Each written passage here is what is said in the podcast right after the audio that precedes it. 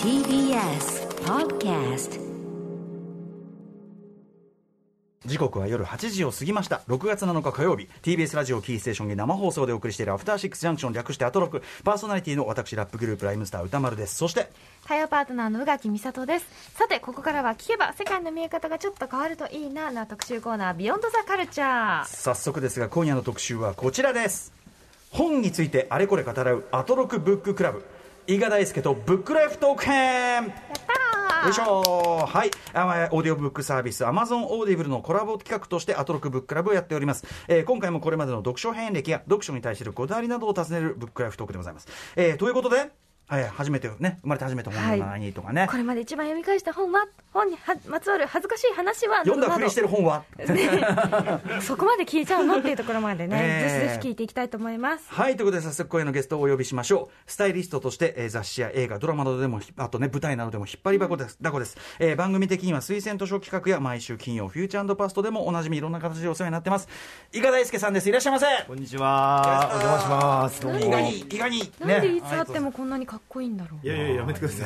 い。本当最高だよ。もうみんな大好 き。みんな大好き、伊賀大輔さんですかお大ら。人ねはい、えーそんな伊賀に、伊賀大輔さんのご紹介改めてしておきましょう。はい、1977年生まれのスタイリスト雑誌「メンズノンのスマートをはじめ映画「ジョゼと虎と魚たち」「モテキ」「宮本から君へ」「竜とそばかすの姫」「新ウルトラマン」テレビドラマ「まほろ駅前番外地」大豆田十和子と3人の元夫ほかさまざまな作品の衣装を手掛けていらっしゃいますまた小泉京子さん小林健太郎さんといったアーティストのスタイリングも数多く担当そして読書家にして大の映画好きとしても知られていますねえもう伊賀さんとだったら何時間でも話していたいという伊はい賀さんです よ今日あのー本題に入る前に、はいやはりこうスタイリストとしてのはい本題といいましょうかね、はい本業といいましょうか今後とずっとこう雨具の話してるんですよね、はいはい聞いでてます傘とか、はいまあ、あと雨用の靴どうすんだとか、はいその雨に対する思想これについて伺って、そしたらあの伊賀さんがもうバリバリの思想性、ある種思想性むき出しのあの今日はファッションで、結構要はしっかりとしハあたンターとい長う靴ですね、はい、あの雨具メーカーというかね、そうですね長靴が有名、はいイギリスかな そうですねのメーカーですよね。イギリスですはハンターの結構その、しかも丈が高い。そうですね。バッチリした宝塚的な感じというか。確かにはい。宝塚みあ るつまり、雨となれば、もう、とことんやってやるというか。そうですね。絶対に濡れたくない。へーあ特に足元なんですけど、僕この時期だとあのサンダル履いてることが多いんですよ。んうんうん5月10月は B さんはいはい OK なんで。割とね、ラフにこうされてることはい、そうもなんうんですよ、なんですけどその途中で雨とかでその濡れたりするとすごい嫌なんで、んうんもう今日雨だなと思ったらもう長靴インへみーたいなあのじゃあ足がこう濡れた状態っていうのがまずすごく嫌だってことなんですそうかなんですあのディレクター箕輪田君なんかもうどうせ濡れるんだから関係ねえみたいな、はいはいはのもうどうせ濡れるんだからもう足むき出しでいいっしょみたいな、そういう雑なこと言ってましたけど、それそうじゃないんですね僕は嫌ですねへまだ降ってないけど降るかもなみたいな時もじゃあつそういうあの車に積んどく時ありますあでロケとかで雨降ってきたらもうインしてえ確かに準備が良いあのお仕事柄ね車で移動されることもあるからそうですそういうスタンバイができますよね、はいはええっと傘はどうされてるんですかえー、と傘は、えー、と今日今日は差してるんですけど今日はあの本持ってきてから差してるので、普段はあんまり差さないですあのえバブアーとか、んうんあの雨を弾ける上着をこう着てレインコートというかであ上はなんか手拭い巻いたりとかあいたりーあじゃあ足が濡れるのが嫌だけどそうなんです上半身上顔は全然大丈夫です何それ 私やっぱりおしゃれな人は傘をささないのではといういやそそれも分かりますよ、うん僕あの高校の間は傘ささない主義でずっと通してたんで、そしたらある時濡れネズミで学校行ったら、ま、マジかっこ悪いみたいな評判が落としましてですね、まあ、確かに雨かによ確かにそうだなとかっこよくない根本を見失ったみたいなのがあって、うん、まあでもね伊賀さんそうかでもハンターはやっぱねいいですよそうねですそれはねあとこれロケで川とか雪とか行く時に全然どこでも行けるんで、アウトドアなことも多いからそうですお仕事上ね、はい、1個あるとすごい楽なんですよね、、伊賀兄の伊賀兄のこういう思想を見ると我々一気にそっちに触れますから、ね いやいやいやいややっぱハンターだなってでも傘は嫌いですよ嫌いというか、あのなくしちゃうんでうんうんすごいいいの買ってもあー忘れちゃったりとかそうかそうかそれがすごい痛いですよねなるほどね1.5化主義っていうのでね逆になくさないし取られないんじゃないかっていうところなくす人はなくすんですそねうじゃなあんですよねねあー熊崎君の誕生日今年は傘だって言ってくる考えどこ だなはいすみませんどうでもいい話いやとんでもないですとんでもないですはい、ということで伊賀さんまああのもちろんねあの本業のスタイリストなんですけど、映画もそうだしとにかく本読んでますよねそうですねいつお会いしても新しい本の話を教えてくださるしあのなんなら本をくださるはい。 これですね、そのいろんな人に本を配って回るのが、まあ、趣味っつうかなんつうか、趣味ですね趣味なんだよ、やっぱしはい。え、これって、あの、どういうお仕事関係の方って、割とそういうことを皆さんにされるんですかしますね。でももう本当にあって、この人、あの、この本はこの人のところに行くべきだと思ったら、うんうんそれをもうなんか上げずにいられないというか、まあただのおせっかいなんですけど、いやいやいやいや、でも、あの、伊賀さんによ読めって言われて、よあの、まあ、お勧めいただいて、やっぱ、外れないですもんね、それは本当にね。よよかったですよ。やっぱり、その、その、いあげる人のツボをやっぱ考えてあげてはるいんはですいね。はいはい。うん。なんですか、この、でも、上げ好きは、本のな上んげで好すき。かね本当にあでも僕も結構もらってたんですよね、んうんうん先輩とかから、うんうんうんなんかこれ面白いよみたいなとかあのはい海外文学みたいなやつとか、ええええ全然知らんわみたいなやつもらってたりしたんで、うんうんはいはいあのそういうのもあるかもしれないでなするほどそういうねで文庫だったらすぐ上げれるじゃないですか、まあ確かにね、でも僕、前、僕んちのポストに入ってたの、文庫どころじゃなかった ですよ、うそうそうぶわ結構分厚めのハードカバーがど、どさどさと、伊賀ですっつって、どんな、いや、嬉しかったですよ、すごい、はい最近、どんなあの本、本テロを行ってるでしょうか。最近はえっ、とね実は今日後で本テロをしようと思ってますけどおおなるほど、なるほど、ははいい、誕生日プレゼント持ってきましあたーありがとうございます。もちろん宇垣さんにも持ってきました、いいんですかはい楽しみこのでもおすすめ好き、まあ、僕らもねもちろん人におすすめして、それで喜んでもらうなんて一番嬉しいことだけど、おすすめするけどあげますこれでもさ俺思うにやっぱスタイリストってはいその素材があって、それをどう生かすかみたいなだからなんか常にこうこの人にはこれが似合うんじゃないかとか、うんそういうことを考えるのがそもそもお好きとかあんのかなっていうありますね、うんうんうんで特に古着絵とかだと、うんもう絶対にそのいろんな世界の誰が来たかわからないやつが今、たまたま日本の下北沢にあって、うんうん今俺が買わないと、うんうん永遠にもう出会えないみたいなうんうんうんうんのがある時はこのシャツ絶対にあのうん友達が着た方がいいなって時はもう買って、うんうんこれあげるっつって、あーでそしたらその歴史をそこで食い止めるというか、あのどっかどうでもいいとこに行っちゃう前そうですにそうですそうですこれが本当に似合う旅をしてきてそうですお前ついに行き着く先を見つけたよみたいアな ンドロメダですよね なるほどね。は、はいということで、まあ、その人にだから勧めまくるぐらいいっぱいの本を読んでいる、えー伊賀さんでございますが、はいえーどんなこう、ね、本を読んでくるこう遍歴を送ってきたのかというあたり、えーブックライフについてお話を伺っていきます。伊賀さんよろしくお願いします。よろしくお願いします時刻は8時9分生放送でお送りしていますアフターシックスジャンクションこの時間は本についてあれこれ語らうブックライフトークゲストはスタイリストの伊賀大輔さんですよろしくお願いします、はい、皆さんです。さて、ブックライフトーク、えー事前にアンケート調査させていただきました。その答えを我々が、まあ、参考にしながらですね、これはと思ったところを伺っていきたいと思います。では行きましょう。最初はこちらのお話から伊賀大輔のマイブックヒストリー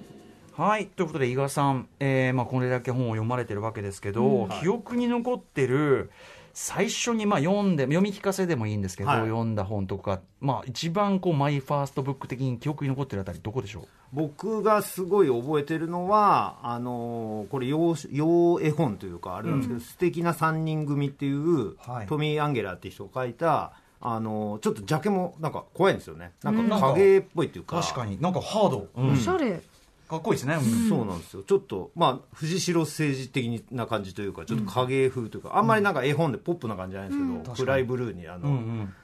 あの影がある三男が3人いてみたいな感じなんですけど、この本がすごい面白くて、えで話もなんかすごいひねってあって、うんなんかネズミ小僧みたいな話なんですよね、要するあにー義足というかはいうんだからなんかそれがすごい好きで、うんうんあの何回も読んでたなっていうのは覚えてますダークヒーローというかそうですね、へーだから後にそのあの歌舞伎座で野田秀樹さんがやったかネズミ小僧とかめちゃくちゃ面白かったんですけうんうんうど、んなんかああいうやっぱうんうん悪いけどなんか大衆の味方みたいな、うんうんうんなんかああいうのが好きっていうのはなんかこういうとこもあるのかなみたいな、あとね、さらにうがったこと言うならば、あの装束もかっこいいですもんね、そうですねの黒帽子、あの絵黒マン本トデザインがすごいかっこよくて、んなんかいかにもあの今自分がやる仕事とかもそうですけど、うんうんやっぱ子供に対して子供向けみたいなことじゃなくて、うんうん普通になんかそのこれを読むとなんていうんですかねあの容赦して、うん容赦してる感じがしないというか、自分に、あの、子ちゃん供と子供向けで中央みたいな感じじゃないってことですよね。みたいな感じがあるなと思って、うんうんこれはすごい好きだなっていうのは。えー素敵な3人組トミー・アンゲラこれは今でも手に入ったりする全クラシック的にえーす絵本業界ってやっぱさこのクラシックが蓄積していく感じすごいよね,、それいいですよねうんそれいいいいだけに新人のデビあのなんていうの入りしろが本当に大変っていうそうです86釣りとかありま すからねなんだそれみたいなうんうん、これもだって元は1969年ですって、はい最初はね素敵な3人組トミー・アンゲラ、はい、でもそれだけ記憶に残ってるってすごいですねそううちにあったのうちにありましたありました多多分兄貴がも読んでた置いてあったとかそういう感じかもしれないですけどお兄さんいらっしゃればそうかはそういうのがそうそうそうお家はもともと本っていっぱいあったお家なんですかえー、とでもそこまでではないんですが僕がすごい好きだったのは、とにかくお親父があの「週刊文春」とか、うんうんそのスポーツ新聞とかこう、え会社から持って帰ってくるんで、ええそれでこう文字を読むのがものすごい好きみたいな。あえーえそれはその読めてない時期でもということそうですね、まあまあ、小学校、中学年ぐらいになると思うんですけど、まあ、あとはその野球の打率見たりとかあるじゃないですか、そのあーはいどんどんどんどんこの、とにかく文字が埋まってて面白いみたいなものと、へえ単純に活字見るのに快を感じるというかそうですねだから新聞、スポーツ新聞とかも全部読むっていうか、その競馬とかのすごい小さいところとか、前のレースで何着とか、そういうのとかも見て、でうわデータ好きへデータも好きですね。えあと、なんかこういう、あの、な省略の仕方があるんだとか、あでもかあの記号みたいなのかっこいいですもんねそうそうそうそう、そのなん確かかにデザインとかも含めて。うんうんであとはその文春のコラムって椎名誠さんとかかな、うんなんかその全然わかんないんですけど、ええええなんかコラムとか読んでるの面白いみたいな、ああなんかよ、まあ、理解できるとこだけ読むみたいなそうです感そうでじすそうですそうですあでも分かる気もするな大人が書く大人向けのでちょっと軽い感じのエッセイとかでそうですそうですはいなんかその気分だけは味わえるみそうたそういなそうそうああこれは読んでないっしょ同い年みたいな感じありましたねえー、まあ明らかに大人びてましたねそれはね、だしあの今の伊賀さんにもちょっとつながる何かっていうのがねはっきり見える自分の意思で最初に手に入れた本ははいこれはもうあのぼうち鍵僕鍵っ子だったんですけど、うんあの共働きだったんで、はで学童館にその小学校の後にあの通っていたんですけど、はいそこの図書館でまあ、あの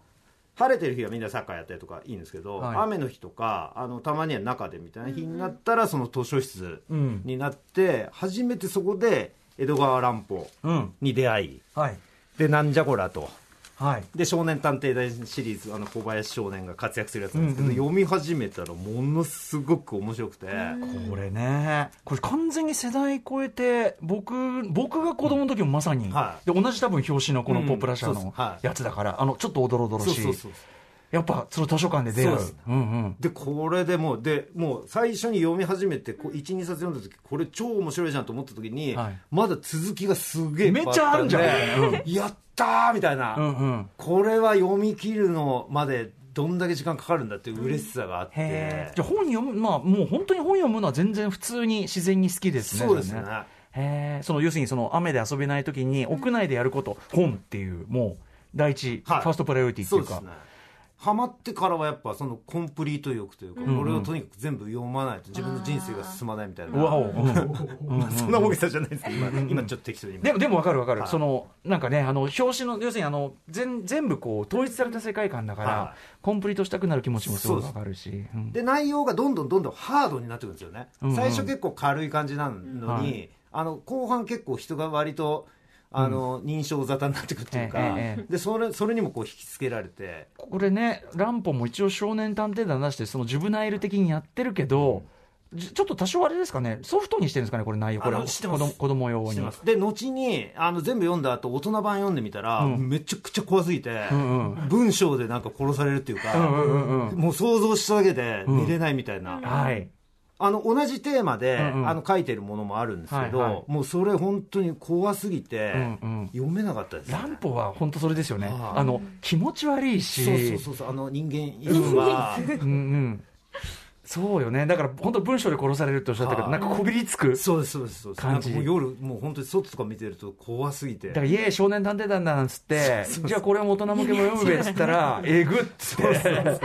でもそこでやっぱりその、やっぱそのダークなもの、ダークそなうエでンすタねーテインメントの良さみたいな。はいそれも知るみたいな。で、この13巻かな、えっ、と、海底の魔術師、だから、もう後半の結構ストーリーものっていうか、ハードな展開は読んだ後だったんですけど、は一、いはい冊だけ足りてないのがあって、そのたまたまそここに誰かがそうなんですよ仮パクしちゃったのがそうなんですよ、うんうんでそれがなくてもうどうしてもそれを読みたくて、はいでそれを新宿の紀伊国屋行っておう買っおうおうてもらったのが多分自分のすものすごい確固たる意志っていうか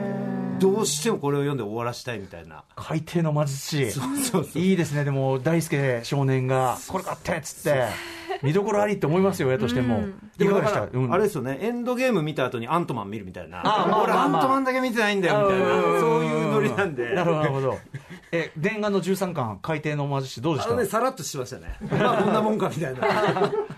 なるほどね。はいうんやっぱ得てしてそういうもんなんだろうなっていう。浦木さんの時代って少年探偵団シリーズってありましたありましたありました、でも私この23冊は読んだんで少なくとも怪人二重面相とか読んだんですけど、そのままするっとあのシャーロック・ホームズの方に行っちゃっあーいやいや本本格いっちゃうね、いくねもてうそのそっちに走ったなというイメージがありますねなるほどなるほど、うんはいいやでもいいですねはいエドガー・ランポ少年探偵団シリーズという、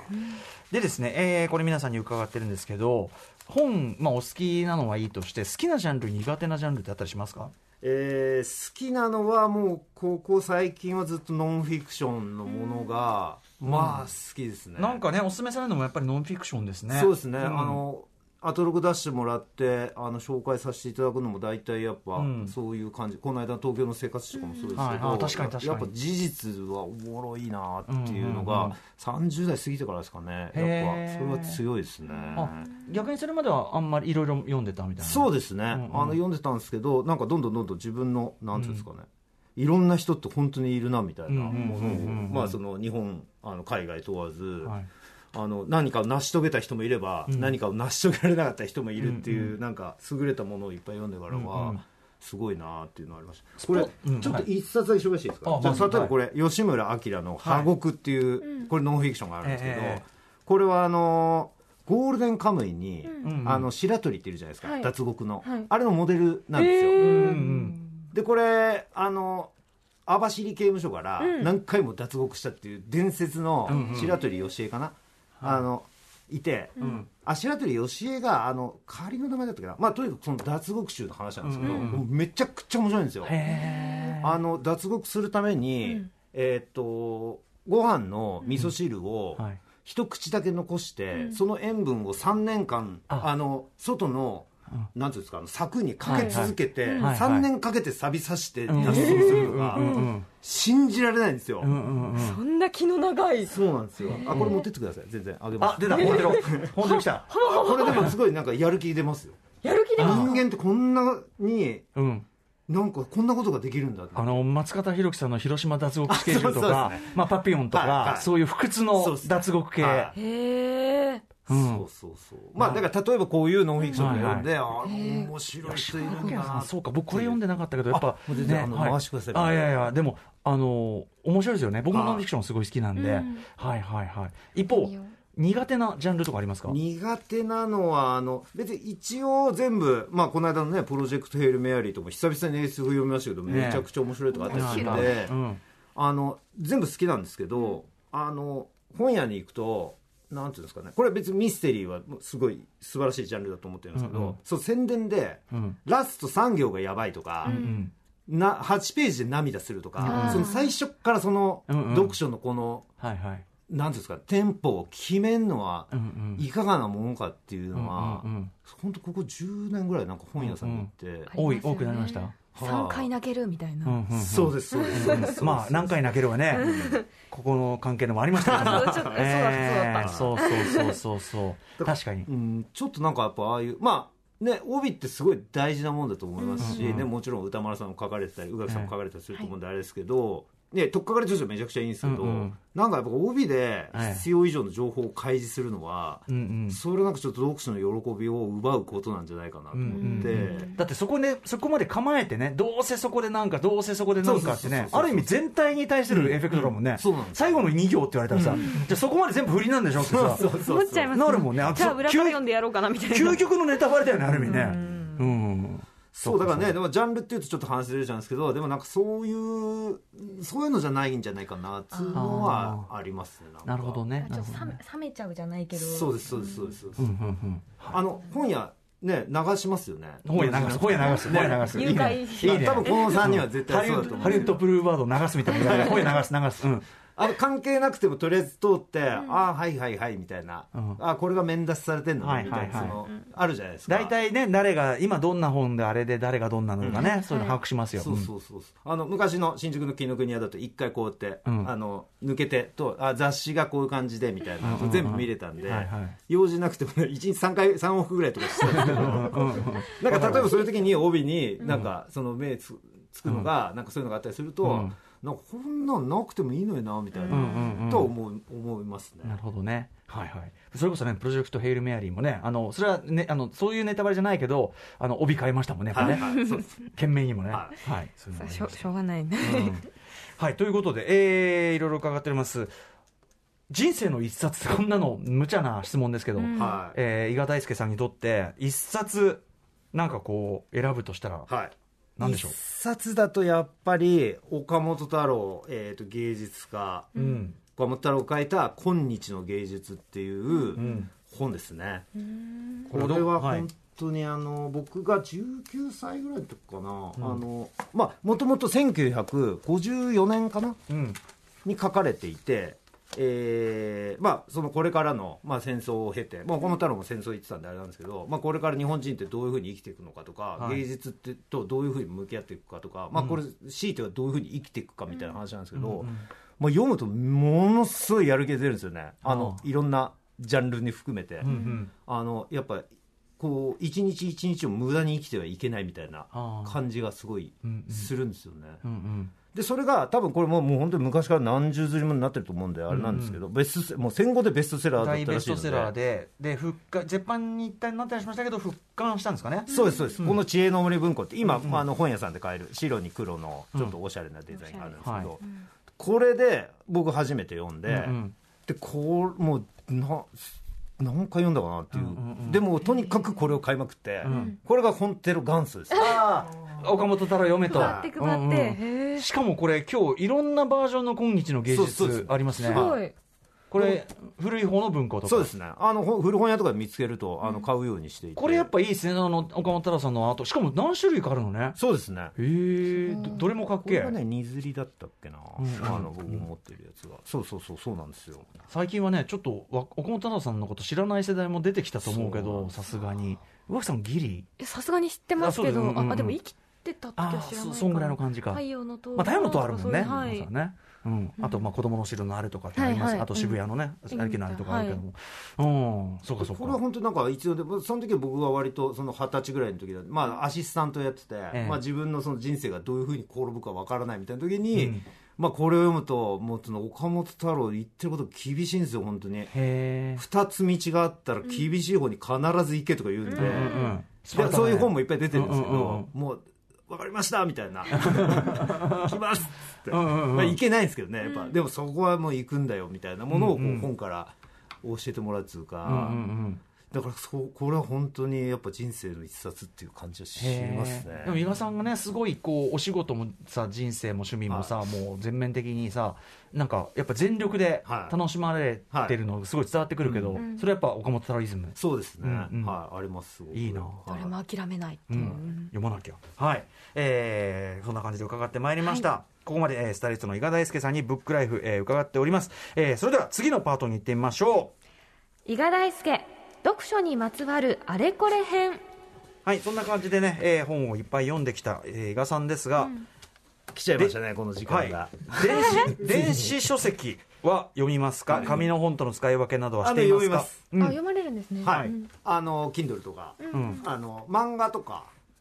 は読んだりします、あ漫画はい、はい、うんあのかさばりそうなものそうだよねとかは何巻もあったりするから漫画読むえ小説はどうですか小説はあの読み直す時とか、あうんうんちょっとここだけ読みたいなって時でもうなんか家になんか見つからないじゃないですか、うん本うって、んうんだからそういう時に読んだりとか しますねー本って見つからないじゃないですかってそのどんだけあるんだっていやいう 要はそうよねだからその所蔵の問題も出てくる、そうですそうですその本所蔵問題はいかがでしょうか、いやもうこれは本当に大問題ですよね、ええね今回もん全然見つからなくて、んうんうんうんあったはずなのに、うんうんであとなんかもう多分段ボールの中に、はいそのハードカバーは段ボール入れといて、んうん買いやすい文庫をこう見えるところに置いといて、うんうんそれでなんかこうあの人に配ったりするっていうのがあったりするんでだんだんそこは在庫がはげていくそうなんだってさ岡本太郎だけで今日持ってきてただけで3三冊ありますね冊あるわけだからこんなことしてたらさいそうなんですよ家在庫だらけじゃないだそっうてなんですよ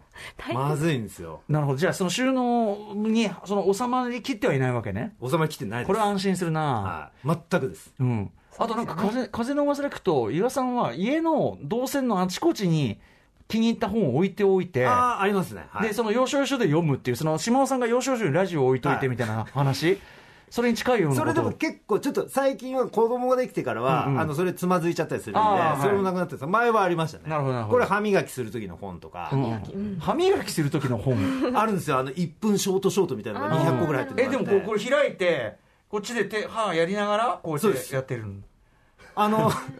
で文庫なんでもうなんかお風呂本というかしわしわになっちゃってもいいんはいはいはいはでいでそれを読んでてこうなんか適当に開いたのをこうやって読んで、あ面白いなみたいなこっちどっちかおろ そかになりますからそうですよね。ちゃんと歯磨きしろって 話ですよね。 2頭をねエースみたいな感じになりそうだけこれどでも僕も今までアトロック聞いてきて思ったんですけど、ええ歌丸さんも宇垣さんも、完全なる風邪中毒ですよね、まあまあまあまあだってねメニュー読んだり、ええシャンプーの裏とかそう読むわかりますなんならなんなら俺ね最近ねメニュー読むの好きなのかなって気がする最近はなんとかするとか言う下に書本いてがあないるから読んでるんじゃなくて俺メニュー読むのが好きなのかもしれないなみたいな思いでうんあと歌丸さんが言ってるじゃないですか前からあのタクシーにニュースを出したやつが風邪中毒中毒だったみはいたいはないだから景色でも見てりゃよからんものをね見ちゃうそう今もうテレビになっちゃったじゃん、テレビはいいのわかりよます俺もすぐ消すんですうよ、ん、あれやだよね吉田鋼太郎さんとあれが出てきてね、はいいはいろんなおすすめしてくださるのはいいけども、あでもニュース流れる時ありませんこっちだけでこっちああのまああれね見るでも大体あの藤原竜也さんが出てき て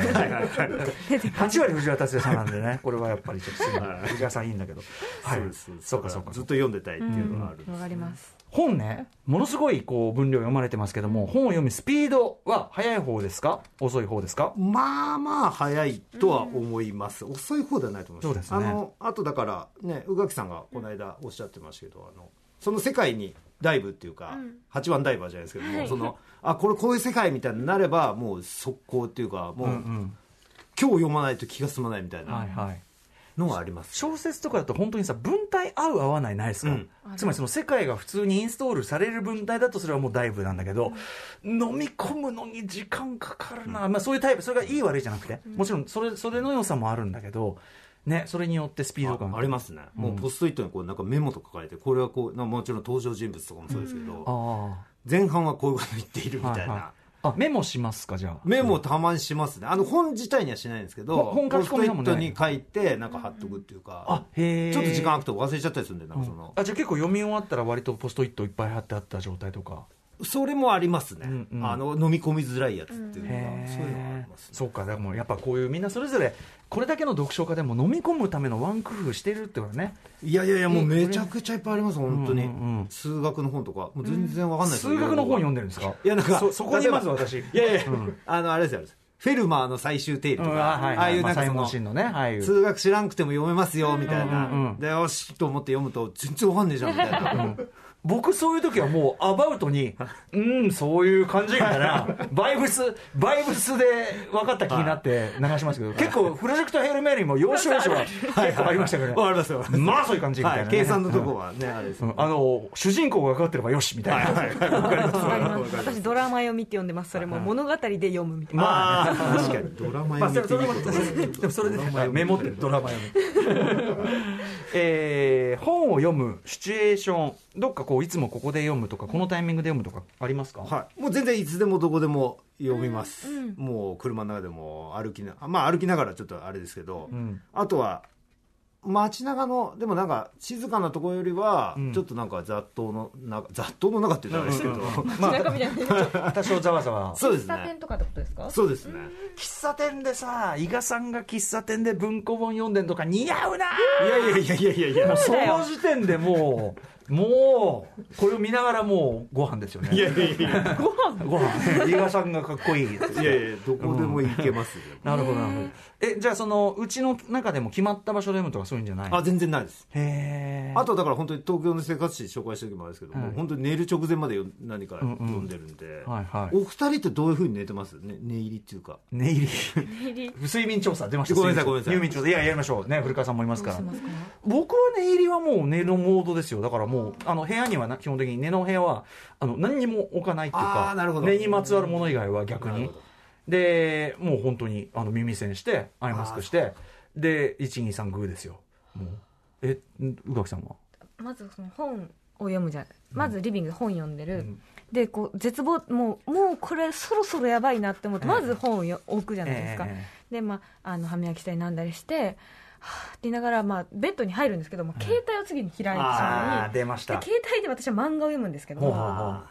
らまだ読んどるやないだかからそう気絶するまで読んでるんですよ気絶するように寝るんですよあでも気絶はわかりますそのうん目がもう爆発しそうだなって思って寝ます、ああその限界を感じながら ねげ限界までえどどうしてますか 僕僕あ僕活字産行でもいいから読みたいんですよね、最後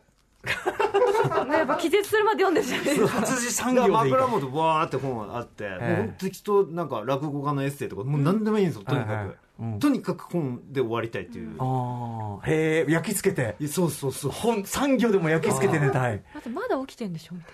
まだまあねね動くじゃん俺そのさそれやっちゃったら寝れなくないと思うのよそのそうですねなだから寝てないあだからねあ ーだダメダメじゃんダメじゃんだからやっぱその断ち切りよやっぱし役は本という役は断ち切った役立ち部屋に入らなきゃダメなのもようズブズブなのよ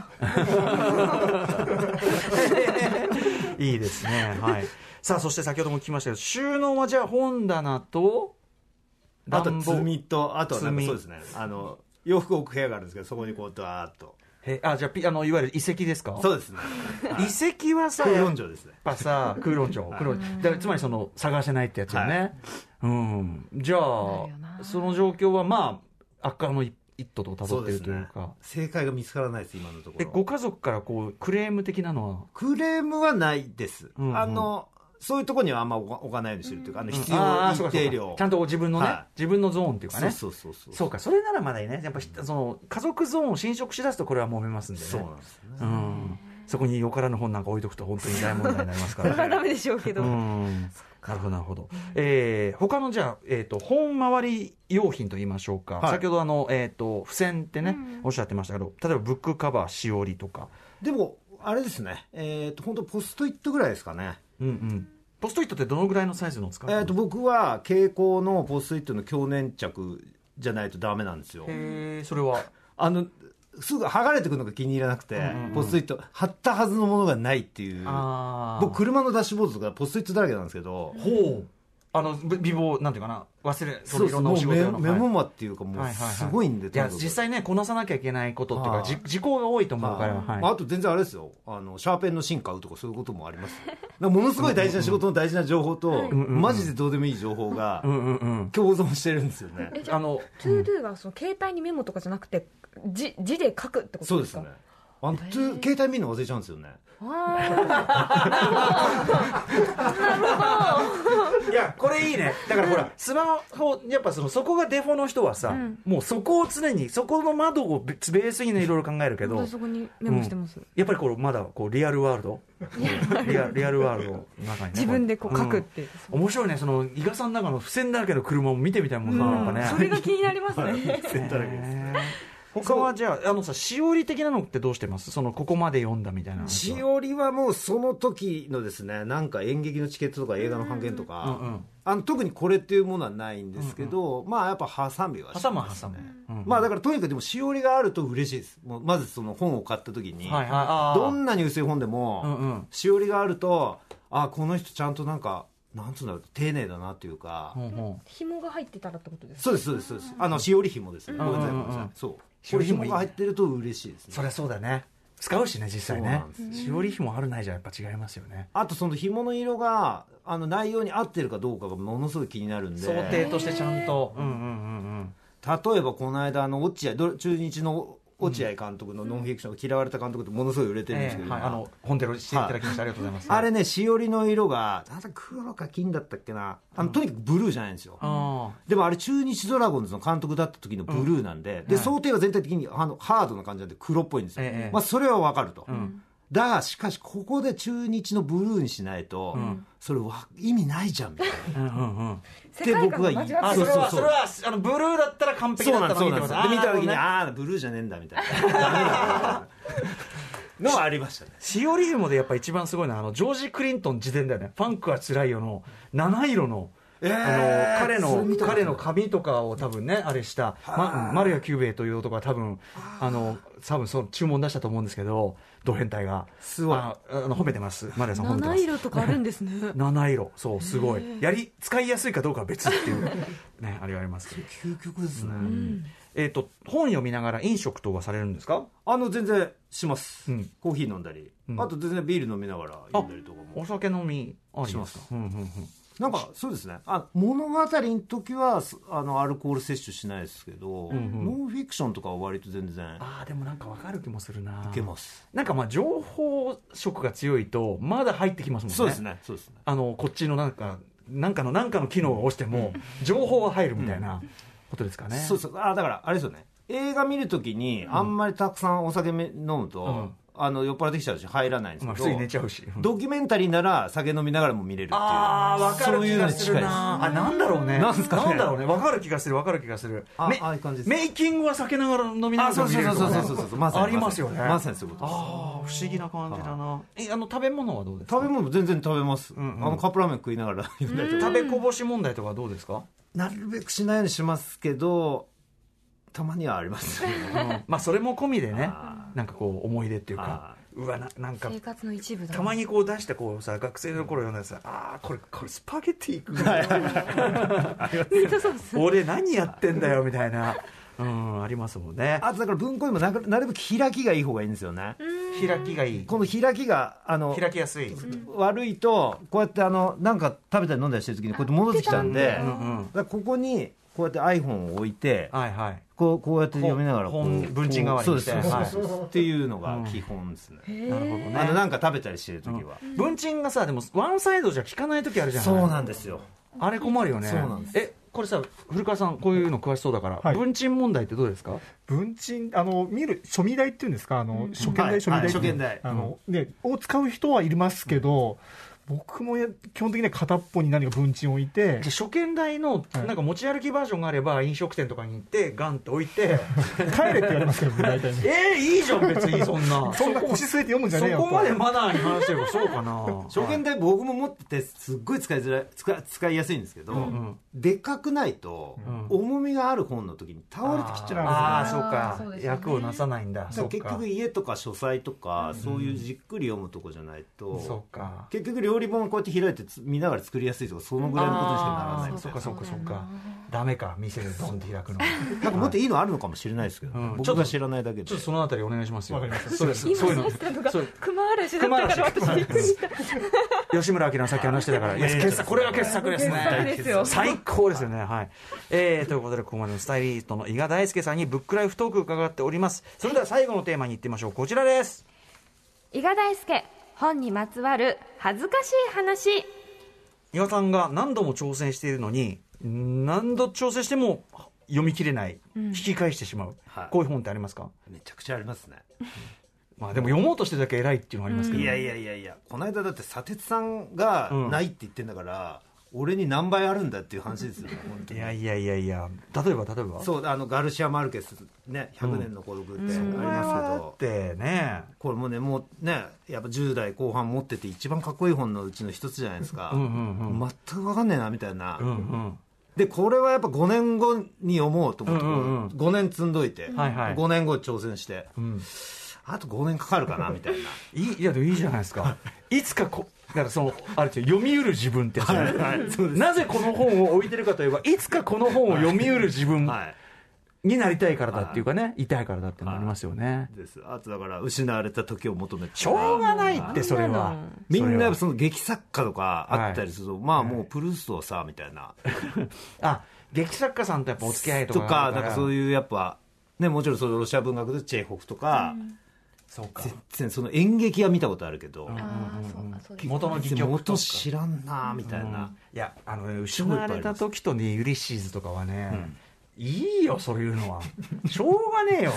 どういうものか知ってりゃいいよ勘弁してくれよっていうね、ありますよねそうっすねでもなんか例えば漫画で読む「100年の孤独」とか出てもそれはちょっとねじゃないですか違うそれはやっぱり佐々木働君に怒られますそうですそうです、うんそうなんですよねそうだよねだからいつかだからいつかいつかはいつかは添い遂げたいうんいやわかりますでもさそれその対象が100年の孤独とかさ失われた時を求めてだからいいじゃない逆にこれが出るのがかっこいいですよね、うんちゃんちゃんとしてるじゃないいやいそりゃそうよみたいな感じあのそのえなんでそれ読めないのみたいなさこともあるわけだからいやそでうもだねねその演劇勉強したりとか、そのね、大学でそのその古典とか文学とかやってたら、みんなねそういうの読むじゃないですか僕全然そういう学歴ないんで、うんいやいやいや読んでねえなって多いう分確かにお仕事上の中でも特に演劇周りはまあなんかある種のそういうこうなんていうかな基礎教養というかそうですねはいめっちゃあるっちゃありますもんはねいジャンルとしてねあのクラシック音楽とかもそうですけど、うんうんうんわ知らねえみたいないやのがそれありますよめちゃくちゃいっぱいありますねだからもう全部もうもう最近クラシックの話で言うともうはい小室さんに教わるからいいみたい な投げ投げやりなタイはプ自分で調べるということを投げあれですねウルトラマンがやっぱ出てくると人間は人間は退化してしまうという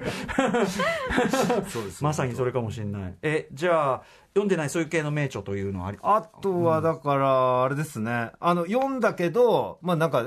必要に駆られて読んだっていうのはだからそのドストエフスキーとか、それこそ黒澤明の本とか読んでて、もうそんなロシア文学読んでないやつなんか映画見る資格ねえよみたいなこと書いてあっまあて。時代もあるからマねジっすかみたいな、うん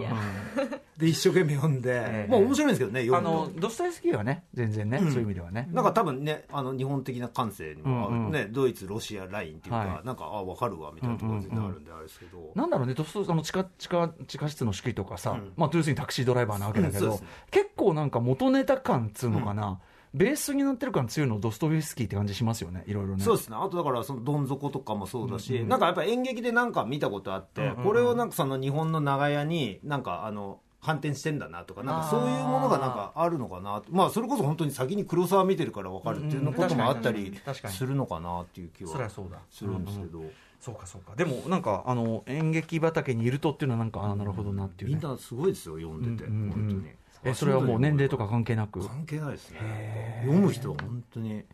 すごいですよね参ったなでもだから本当にあれですあの芥川賞とか、ああいうのとかも全然読んでないです僕あああの又吉さんのとか読みましたけどね、うんうんうんコンビニ人間とか、うんうんほんと年に一冊ぐらいしか読まないですねああそういうこう現代、現代、まあ、日本文学とか、浅井亮さんのとか読みましたけど、うんうんほぼほぼ読んでないです、うんうほん、ならんだからそういうね本好きってなるとやっぱその、はいいうん最新のあれ読んだこれ読んだみたいなやそうだね全く読んでない宇垣さんとかすごいそこフォローしてますもんねやっぱねどんな時間の使い方してうるのんまあ、読んでるかな読んでるよそどうで考すかねえてうもん、うん、すごいなまあこういう人がいるからいいんですよ近くにね そうですね話聞きゃいいの、ぜ全員カバーできないじゃんそうです ねあ全員野そ球れぞれ全員野球それぞれね、で、はいポジションあるから、うん、ちゃんとちゃんとその一塁守るわそうですね、はい俺ベン俺ベンチで 出て出て監督じゃないです俺かアトロクだから俺ベンチだから監督監督だからはいはいえー、これなんて質問見せる用の本ってあります かなんちゅうあ本の見せ結果的に見せるようになっちゃってた本っていうのは多分あるでしょうね、うんで特に僕とかだとその要所の写真集とあそれかはでもそれは見せるっていうかつくあれでしょ参考にするでしょ参考にしてるんですけどその写真集とかそんな何回もまあね見たりしないけどでやっぱり面出ししてみたあいなるあるある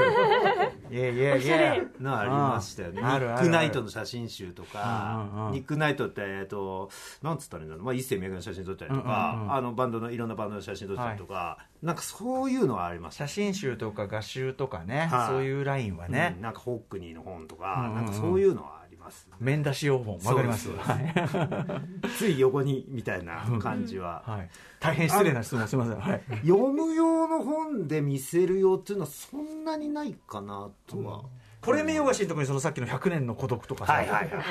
そのうし失われた時の求めてとかねでもそれは自分に対する戒めかもしれないそうですねまだ読んでないだろ お前はまだここに到達してないぞっていう上位概念としての読んでることな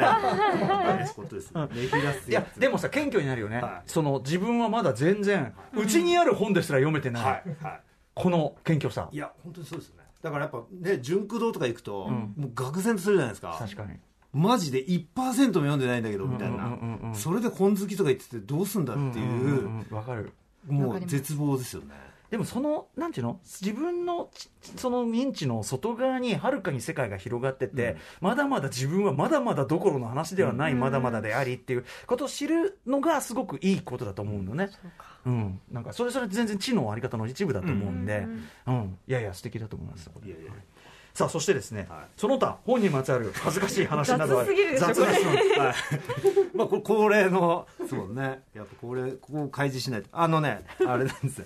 アシスタント僕19歳からスタイリストのアシスタントやってたんですけど、いきなりそれまで普通の、まあ、高校生とかで、うんまあ、本好きって言ったって別に村上龍読んでたりとか、うんうんまあ、普通のそういうのしか読んでなかったんで、えいきなりその、まあ、プロの世界に入ると、はいみんな洋服好き映画好き音楽好きとかもうすごい人たちがいっぱいいるんで、んめちゃくちゃおしゃれだけどなんつうんだろうなあの落語の本超詳しいとかあそのギャップっていうかおっとこういうお兄さんたちが本当にいるんだなみたいうな、んうんうんうんでそういう人たちの会話に、うんうんもうついていくのが本当に大変すぎて、あうんうんうんだからもうマジネットないんで、うん手にマッキーとかでメモして。うんうん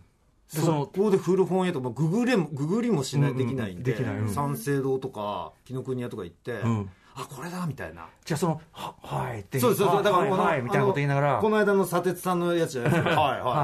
いはい」かなんか言いないがらおお前若いのに読んでんだってはいはいはい「でもてめてめもてめも」そうそうそう基本はいはいはいって3回言ったら嘘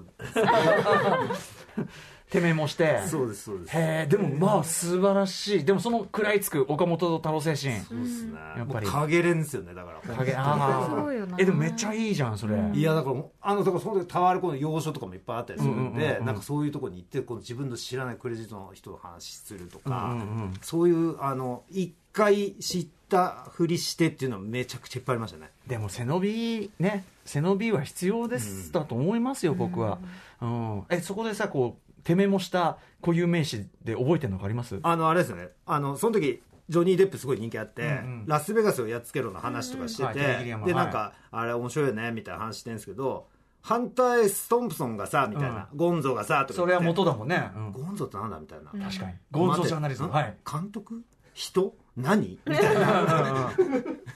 で本当ググれればいいんですけんど、そのゴンゾという、はいそ のダイイングメッセージみたいなのだけが残っていてでもどういうふうに調べでれるも喋ってるお兄さん方からすればああそのねハンター・トンプソンそうをですね映画化した、ああテレギリアもやってるんだっていう当たり前のこととして話すわけですもんねでなんかねもちろんそのビートの話をジャック・ケルアクがどうとうんうんか、うんニール・キャサディがどうとかそういう話の流れで出てくるんで、ええはいはいそこはわかるけどそこがわからない、うんうんみたいな感じでしたね、だから、うんうん、素直に聞くときは聞いてたんですけど、ええもっと素直だったらもっと良かったなとは思いますね。やっぱそなんかすいませんちょっとそれはト何ですかトンプソンだゴンゴンゾってなんすかそうみでたすいなね確かにねそれはそれですでもまあ俺コソレニズムはすごくいいと思いますよ、うん大事だと思うなんかちょっと言い切ってましたね。うん、いや生きりっていうかうん生きりというのかなやっぱ背伸びっていうかね、あと分かろうと分かるまいととりあえずやっとくじゃないけそうど、です ね。分かるまでやるみそたういでなすね。感じはね、まあいやすごくいいと思うその辺はもね。もうアンケート書いててもう本当恥ずかしかったで す。ごめん本当すいません申し訳ななんいというぶしつけなるはい申し訳ございませんでしたこういうとこある、はいうんえーあとそうだあの何ですかか梶井元次郎はい。いきりこれ高校生ぐらいとかですけど梶井もね元次郎の「レモン」って本がすごい好きで、あのこれね本屋にレモンを置いてく話なんですけど、えそれがすごい好きすぎて、ええなんていうんですかねその心の中の反抗みたいな、ええだからその時なんかよくレモン買って、はいなんていうんですかねその街の中にレモン置いてくみたいなすごい ねだからそのそれを見たいやさちょ今汗かいていやでもいやいやでもさそれを見た人はあとこれはまた一人ね梶井元次郎、なんていうかなインフルエンスの若者がまた一人うん好ましいっていう俺でもね俺その話僕自身はそこまであの逆にその梶本氏にはまるほどインテリじゃないんだけど、同級生でそれやった人いるだけがさなんか聞いたことあるんだよなでもだからやるんだと思うよ誰かは、そうですねうんあのなんかね、まあ1学年に1人はいるんだよ、でも置く人がはういんまあ本屋にやる度胸もなく、なんですかねあマルセンじゃいないのねじゃあみんなでみんなでそうですみんなで溜まってたマックにこれレモンを一つ置いていくとマおしゃれすぎるなマックに置いてもでもなんかさ単なる忘れ物だよ忘れ物だよそれはそうなんですよ、うんそうなんですよいいねこれは出てくるものですなこれ本当に書いてて思い出しためちゃくちゃすいません汗が意外に今もねちょっと恥ずかしいです意外にこんなことを告白させてしまいま したはい、えー、ということでお時間が近づいてまいりました、最後の質問です伊賀大輔さんにとって読書とは何ですか、えーまあ、生活ですねおほもうとにかくよよ読むことが生きることみたいなのがありますね、まあでもその時間の使い方があるんで、んまあその3時間あれば美術館行って、ん2時間あれば2時間あれば映画館行って1時間あれば山手線乗って人を見て5分あれば読書をするみたいな、それ1時間あれば山手線乗って人を見るってここがあの人間観察っていうかあの山手線って大体あの、うん一時間だからそうです一周がでそこでこう座ってるとこういろんな人が乗って降りてくるじゃないですか、えでそうするとこう自分のそのスタイリングのネタにな るえああーこの人このバッグではいはいはいみたいなめちゃくちゃ面白いまあ、ですプロフイァイリングにもなるしなりますなりますあとはこの人もうちょっとこういうのだったらいいかなとか、はそういうへえこれ僕すごいアシスタントに言うんですけど、暇だったら山手線乗ってこいっつって乗ってこいってこんな言い方じゃないですよねこんなハラスメントで乗ってみたらって いやいやいやでもまあ教えだよ教えだよ、うんうん、そしたらなんかすごいすごい綺麗な格好してるけど、なんていうんですかねクズが汚いとか、はいはいはいそそのそのまた逆もそうですし、女子高生だけどなんか囲碁の本読んでるとか、なんかす普通普通そういうキャラクターってないでしょ漫画みたいとか言われても、いやいや絶対いるんです意外とみたいなことの裏打ちになるんでさっきからおっしゃってる、まあ、とそれこそ東京の生活史リア、ね、山手線版じゃないですけど、なんかこう、伊賀さんが、まあ、今のお仕事につながる、まあ、やっぱ観察とか、観察、その人を理解して、みたいな、なんかちょっと、伊賀さんの関心のあり方みたいなのもね、ちょっと、一本つながるこう線みたいなのもちょっと見えた気がしますね。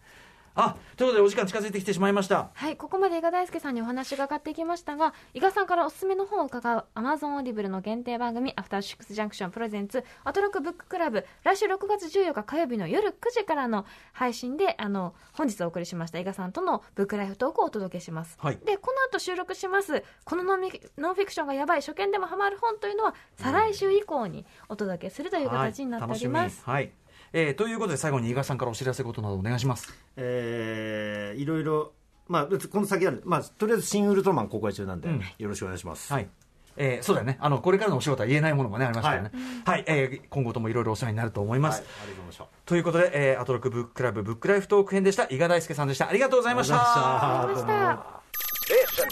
ました。 After Six Junction.